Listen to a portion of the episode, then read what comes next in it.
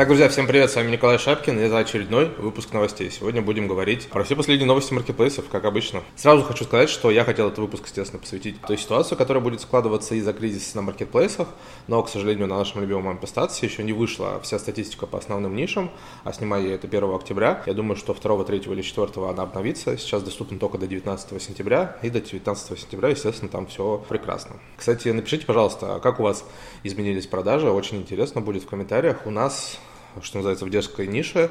А, как вы знаете, где я торгую, э, товары где-то на 5-10% просели. Но в целом я считаю, что это не так проблематично, и, скорее всего, из-за Q4 все выровняется, и рост будет, просто, наверное, этот рост будет не таким классным, как если бы он был, если бы не было, естественно, нашей мобилизации. Также у меня есть два апдейта по тем банам, которые, о которых я рассказывал в прошлом выпуске новостей. Первый бан – это за то, что те люди, кто указывал неверные склады которые торгуют по FBS, они указывали склады там по всей России, а на самом деле они все отправляли из Москвы, к примеру. И, соответственно, Wildberries решил их штрафовать. Я показал скриншоты, там были штрафы от 200 до 800 тысяч рублей. Так вот, ребята мне написали, что те, кто подписал, все у них разблокировалось, э, ну, полная работа разблокировалась, при этом штраф не списали до сих пор. А тем, кто забил и не подписал, тоже все разблокировалось и ничего не списалось. Соответственно, если у вас вы также попали в эту ситуацию, если у вас какая-то есть другая информация, обязательно пишите в комментарии, либо мне в личку, а, будет интересно. В целом это выглядит так, что Wildberries либо просто передумал, либо решил припугнуть, напугать, чтобы так больше не делали. Ну и в целом, ну, наверное, лучше не делать. Если вы торгуете по ФБС, указывайте реальные склады, откуда вы будете отправлять ваш товар. Также, что касается фродового сайта, были баны за якобы фрод. Фродовый сайт, который, ну, никто не объяснял, что это значит.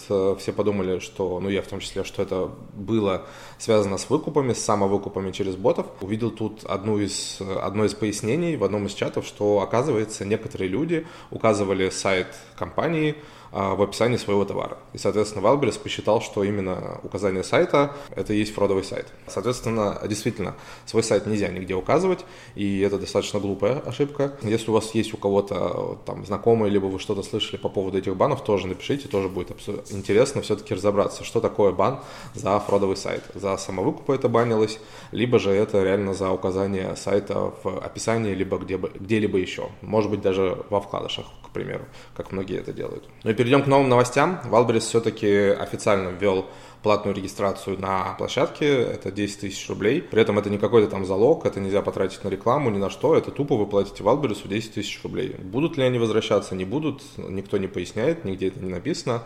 Ну, видимо, не будут. Просто за возможность торговли 10 тысяч рублей вы теперь заплатите. В целом, я считаю, что ничего как бы серьезного не произошло.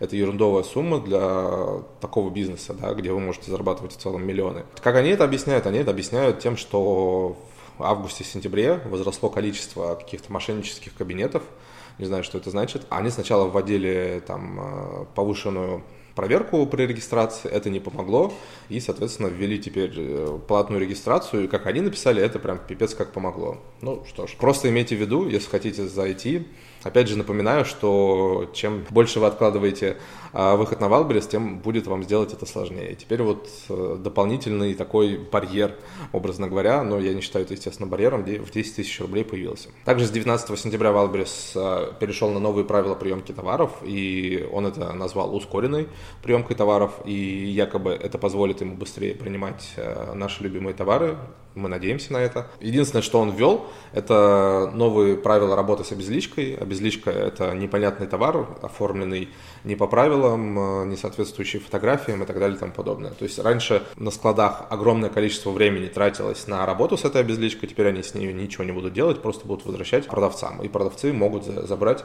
я так понимаю, эту обезличку на ПВЗ. Ну что ж, будем надеяться, что действительно это поможет увеличить все сроки приемки товара, в целом логистики, и нам будет только от этого плюс. Ну и, естественно, оформляйте э, ваши отгрузки правильно, по всем стандартам и не попадайте в обезличку.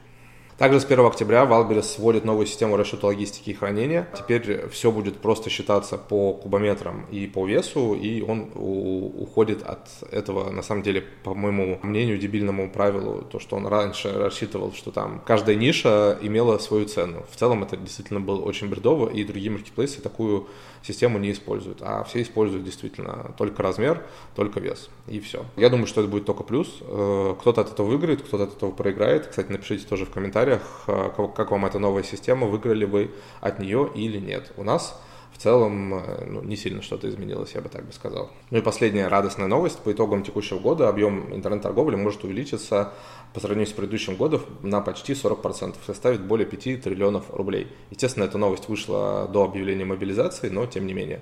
Маркетплейсы уже по итогам полугода сделали 40% рост. Я думаю, что рост этот э, чуть снизится, он может быть чуть замедлится, но он все равно будет впечатляющий, и Q4 у нас э, пройдет отлично.